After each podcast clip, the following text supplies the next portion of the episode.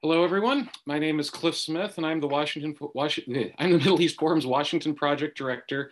Welcome to our speaker and webinar and podcast series. Today, my guest is Lieutenant Colonel Jacob um, Sotiriadis. I am pronouncing that correctly, right? Absolutely, Cliff. You okay, got it. great. Um, of the United, um, Lieutenant Colonel um, uh, Sotiriadis has a resume that is too long to list and includes substantive work at the Pentagon, although it must be said today he speaks for himself and not for the Pentagon or any other branch of the US government. Currently, he is the director of the Center of Futures and Intelligence at the National Intelligence University and the director of operations and engagement for the NIU Intelligence Research, Education and Solutions Laboratory. He spent nearly two decades as a military intelligence officer.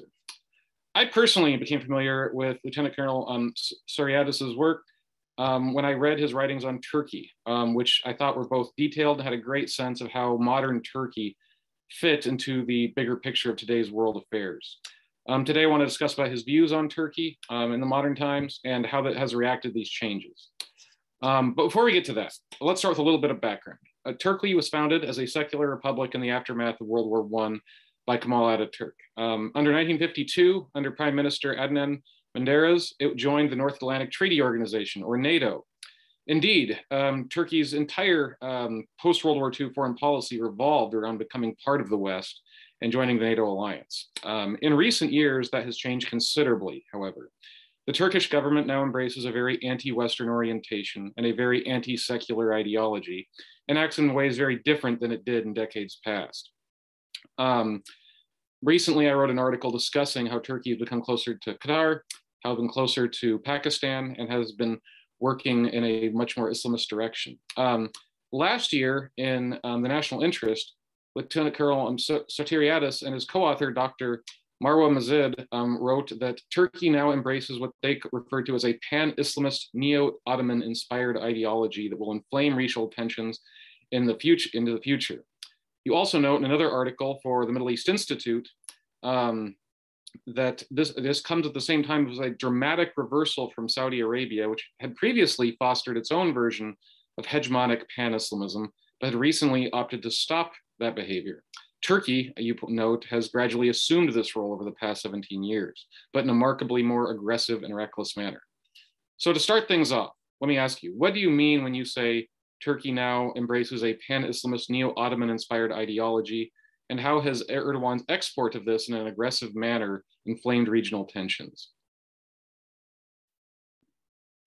Cliff, I want to say thanks so much to you and the Middle East Forum for the kind invitation. Uh, it's a real pleasure to be with you all today uh, at this forum uh, and to share some thoughts with the audience uh, on, I think, what is a very relevant and, uh, frankly, a topic that we uh, can't discuss enough these days in terms of the multifaceted geopolitical implications uh, that it really provokes in the region, as you've just noted.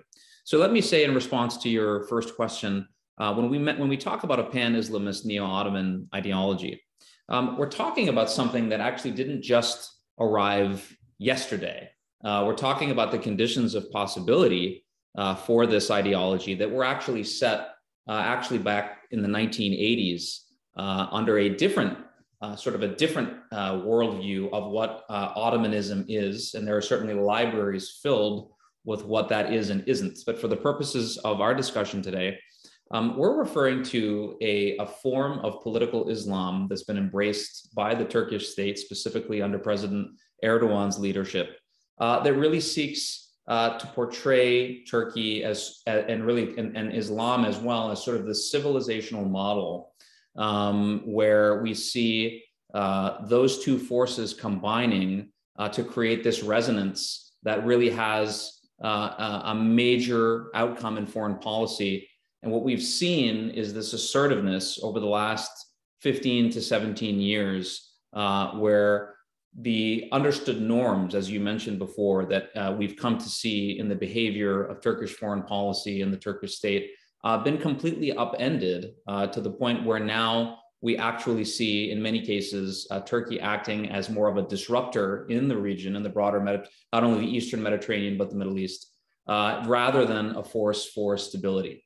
Uh, and so that's really what we're talking about is this complex resonance uh, between socio-political elites, between the state's control apparatuses, and of course between the state's leadership that's actually driving this ideological model. Certainly. And how has Erdogan's um, export of this and the, the change of other actors like Saudi Arabia, how has that changed regional politics, as it were?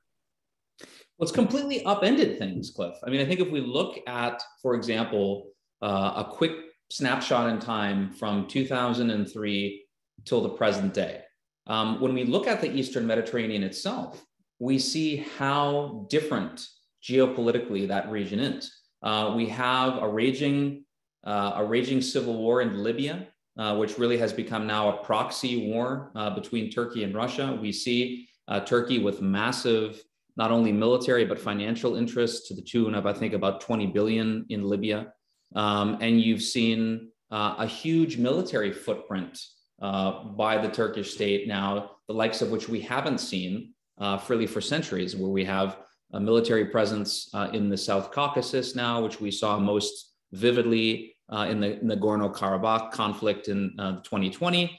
Um, we see, for example, military presence in Africa, in Somalia.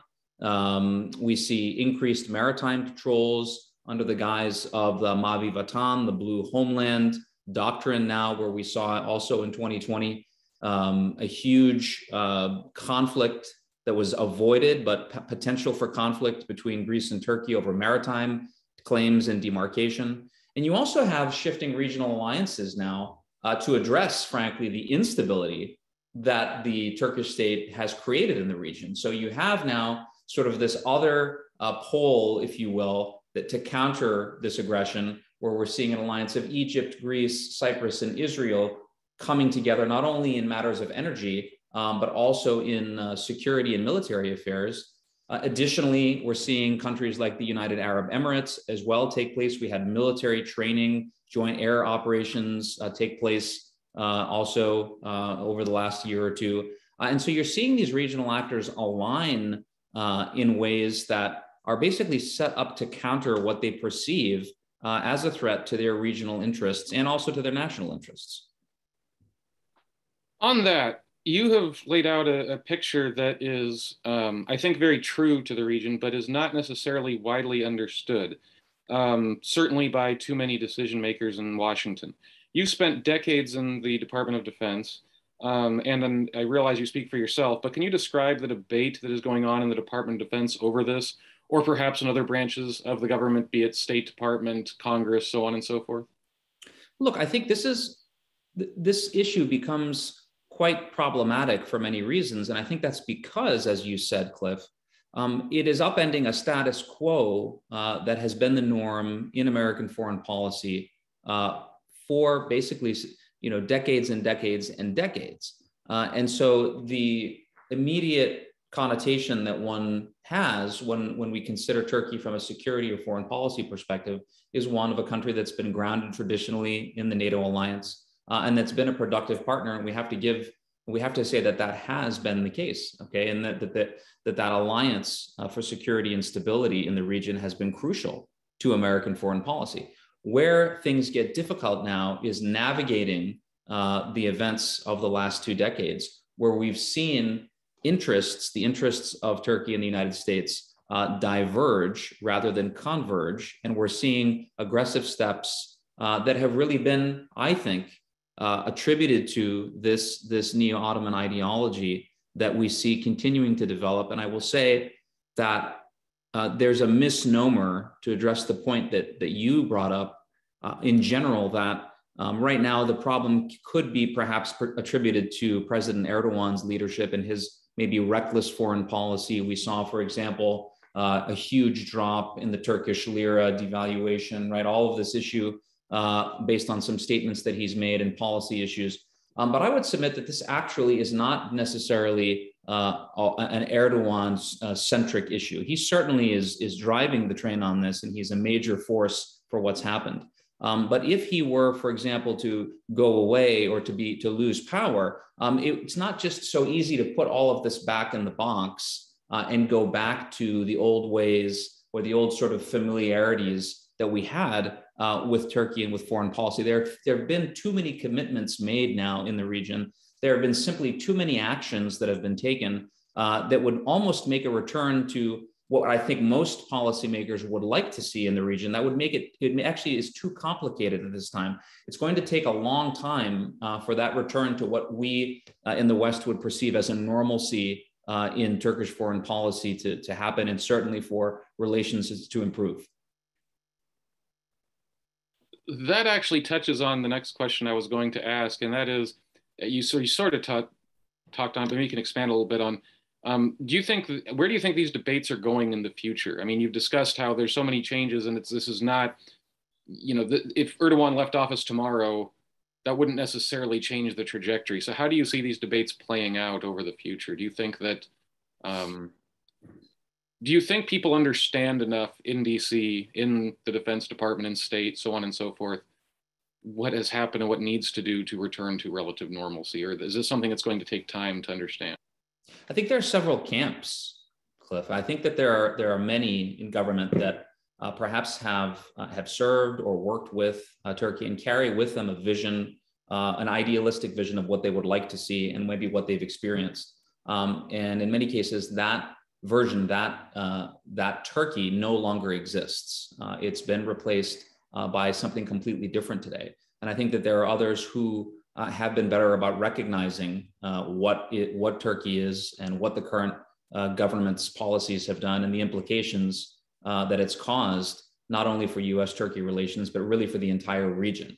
Um, this is what I would actually call it's it's really a it's a global problem. It's no longer limited to a bilateral issue. Uh, the complications are so multifaceted for the United States, for Europe, for the European Union, for the Middle East, uh, frankly, for for Africa. This is something that as I said, because it takes on uh, also a religious dimension, uh, where we're also seeing Turkey really assume this role uh, of promoting political Islam abroad, a role, as I mentioned before, and as we've written about, um, was traditionally assumed by Saudi Arabia. Um, just for example, the uh, the Imam uh, Hatip schools that we've seen in Turkey, the sort of the, the religious education, the schools that actually, the, one of which Erdogan himself has graduated from, uh, we're seeing, I think, to the tune of almost six or seven billion dollars funding, uh, you know, for this religious education. We're seeing um, Erdogan himself um, embracing organizations like the Muslim Brotherhood. Um, so we're seeing some this convergence uh, from a religious perspective that then gets married up with this broader uh, regionalist vision of Turkey as a great power. So this idea of strategic depth, as we've seen former Foreign Minister uh, Davutoglu talk about uh, in his book. Of course, he's certainly fallen out of favor as well uh, with the current with the current government. Uh, however, I think what's relevant uh, and what we need to keep our eye on is what kinds of geopolitical futures uh, could we envision for the region. And as I mentioned before, um, if if, for example, in 2023, when we were supposed to see uh, elections happen, if if the current opposition takes power, um, I don't believe that um, we may we may hear a lot of uh, what sounds to Western ears as pleasing rhetoric, um, but I don't think uh, we'll be able to see a complete uh, reversal of current policies simply because realities don't support them. Um, even among the opposition, um, support for uh, the purchase of the S 400 um, uh, air defense systems that's been very controversial that Turkey purchased from Russia.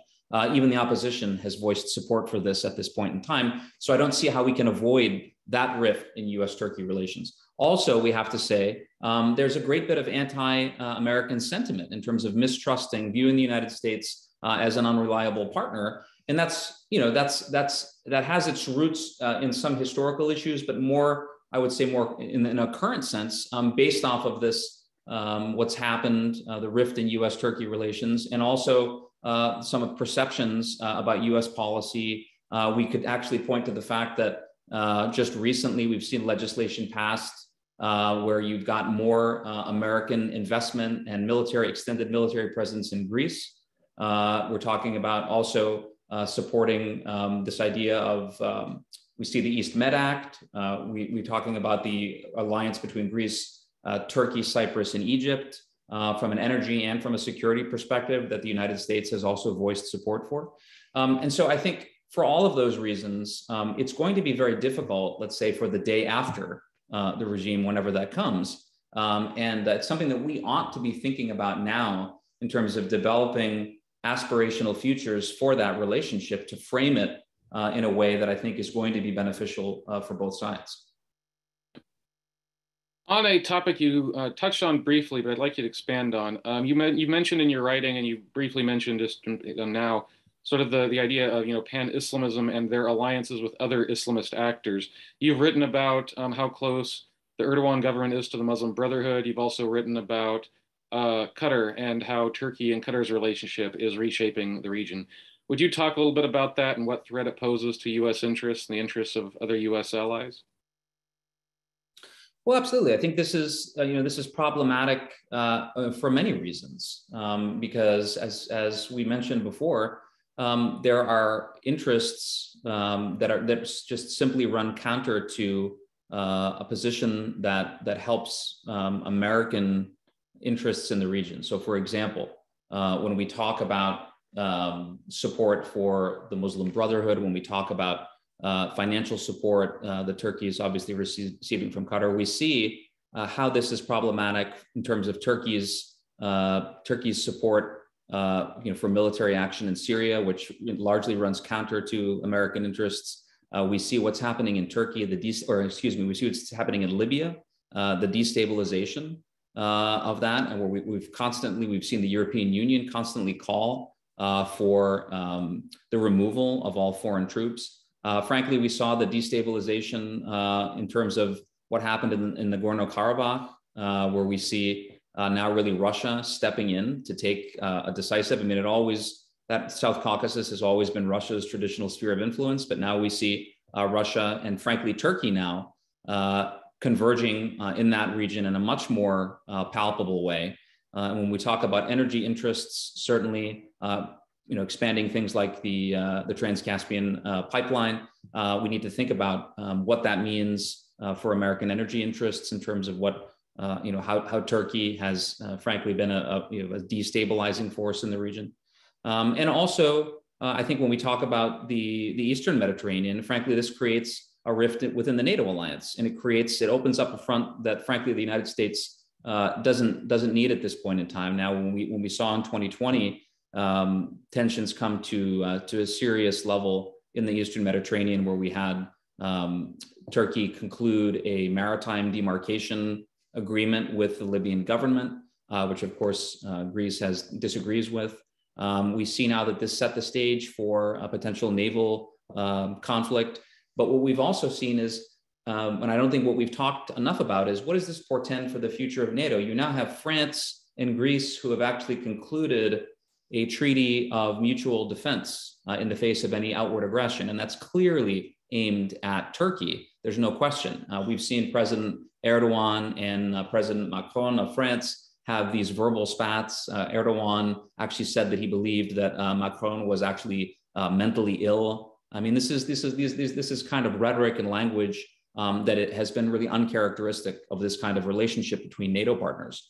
we see um, France selling frigates and Rafale fighter aircraft now to Greece. Um, and obviously, uh, we see the door being opened by recent legislation for perhaps uh, F 35 acquisition as well, uh, which obviously Turkey will not be receiving based off of what's happened uh, uh, based on the decision to purchase the S 400 from Russia.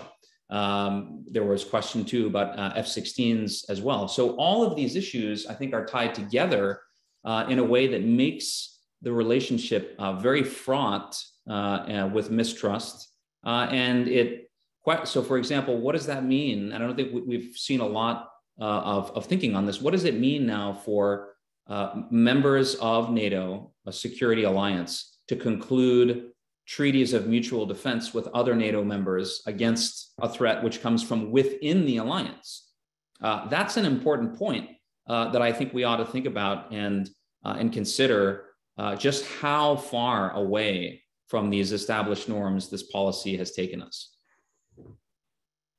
I'm going to have time for another question or two, and then we'll get to some audience questions. If anybody has any questions, they can um, put it in the Q&A. Um, we have a few, but uh, if anybody has more.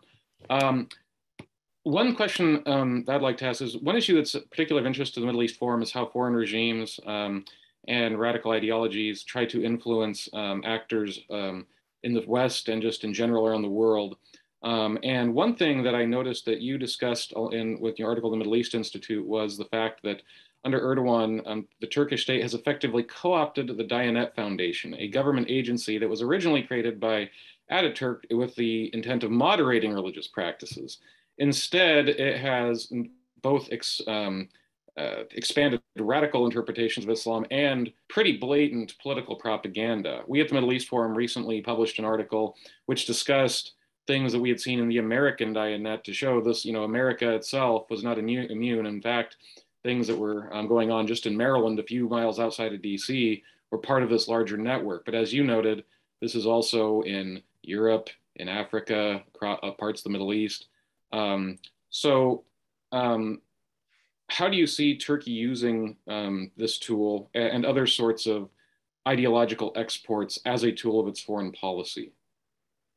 I think the problem, Cliff, that you rightly point out is that now they've become one and the same.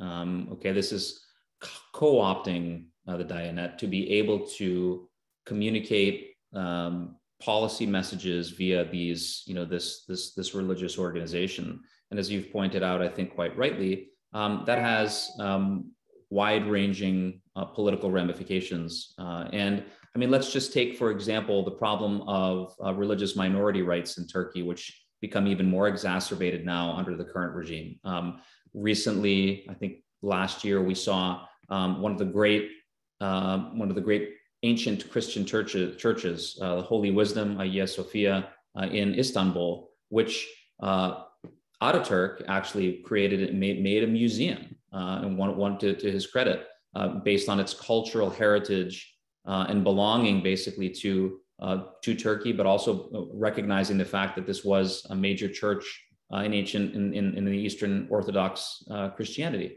Uh, we see now um, we, we have that now converted back into a mosque, uh, which uh, there, frankly, in my opinion, uh, could have been more international pushback. There certainly was, uh, and, and there were there were protests and there were uh, there was widespread condemnation of that event of that event.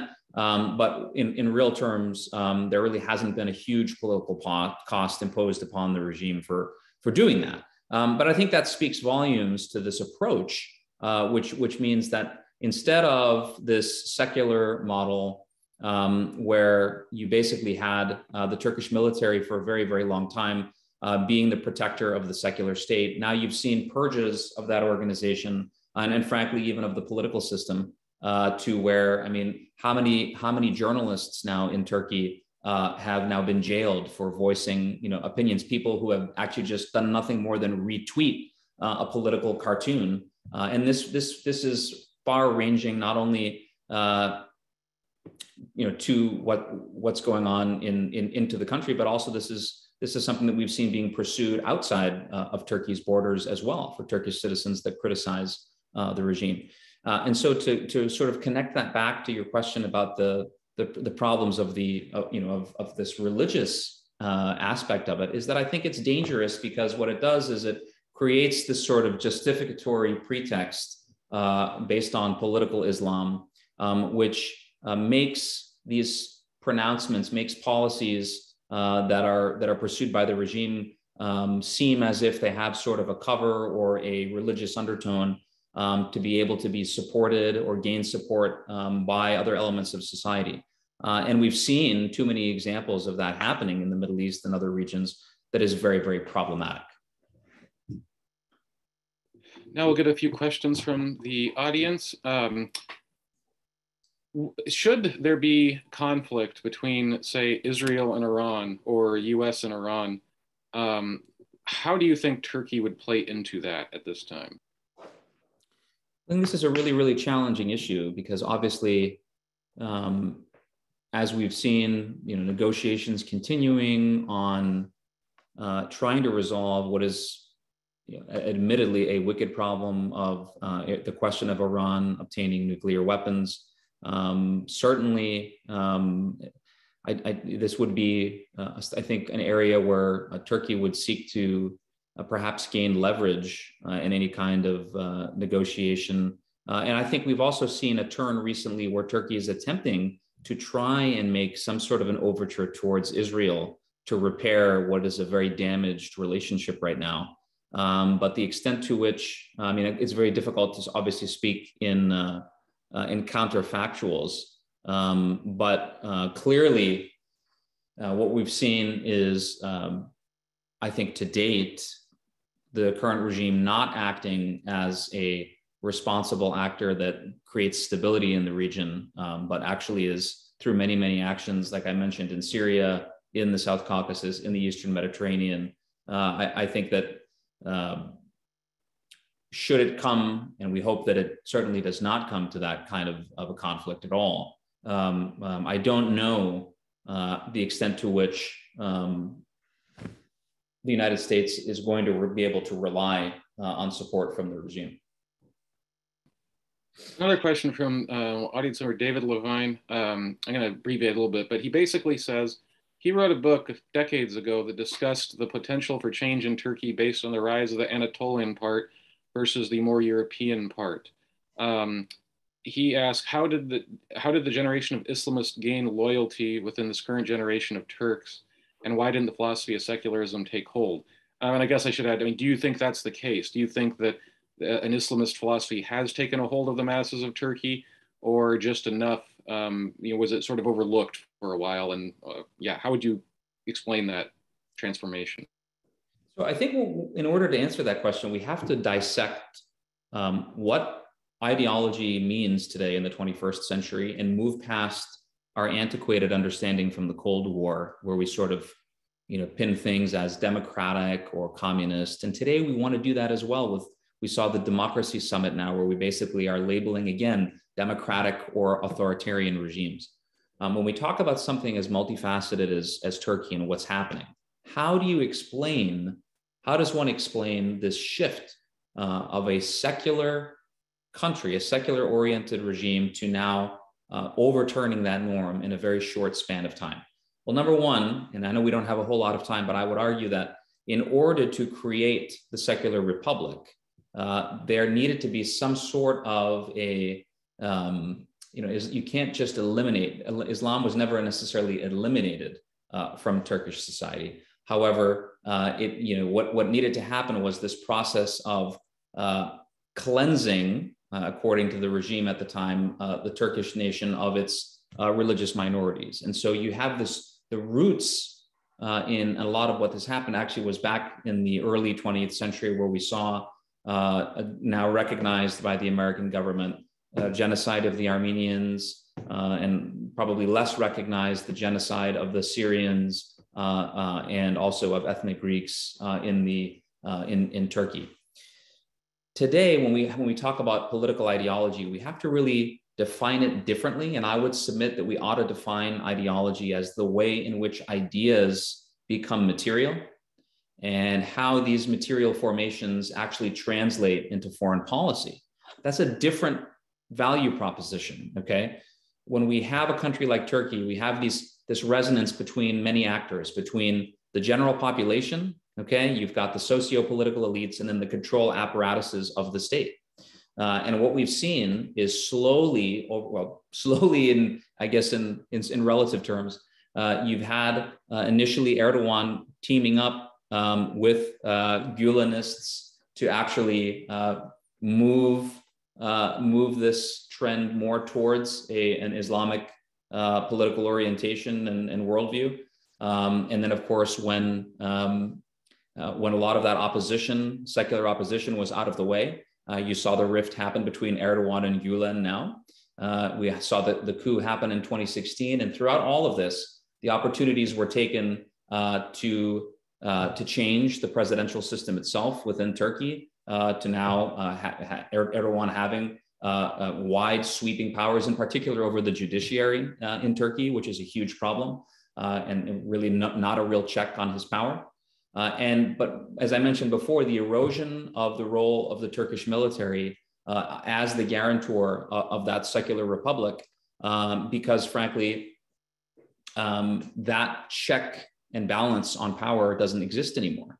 Uh, and so when you have all of that combined with, I think, a dangerous tendency uh, to mix in the, this political Islam uh, with Turkish nationalism, with aggressive foreign policy, uh, it really creates a dilemma because now forces have been awakened uh, in Turkish society uh, that we see are spinning out of control. And those actions, so what's come out of that, uh, are what we are dealing with today, which is now uh, when people speak of uh, Turkey as an ally in both NATO and in here in the United States, uh, there certainly isn't the same sort of general consensus. There's you know, articles and books uh, and discussions being had on why this is a huge problem uh, instead of a force for stability in the region. Um, and so, you know, this is certainly not, uh, you know, not a simple process or not an overnight, uh, not an overnight occurrence. Um, but this has been something that very systematically has been occurring. And I think as I mentioned before, even if the current uh, government comes out of power, it's not something we can just put back in the box and is going to be a problem uh, well into the future. And with that, there are several dozen more questions we could ask and a lot more issues we could talk about a lot more in depth, but I think that is all the time we have for today. Uh, thank you very much for joining us, all of you, and thank you, Lieutenant Colonel, for joining us to discuss your views. I really appreciate your time, and uh, happy holidays to all who celebrate. Thank you. Thanks, Cliff. Happy holidays to you and to everyone else. Take care.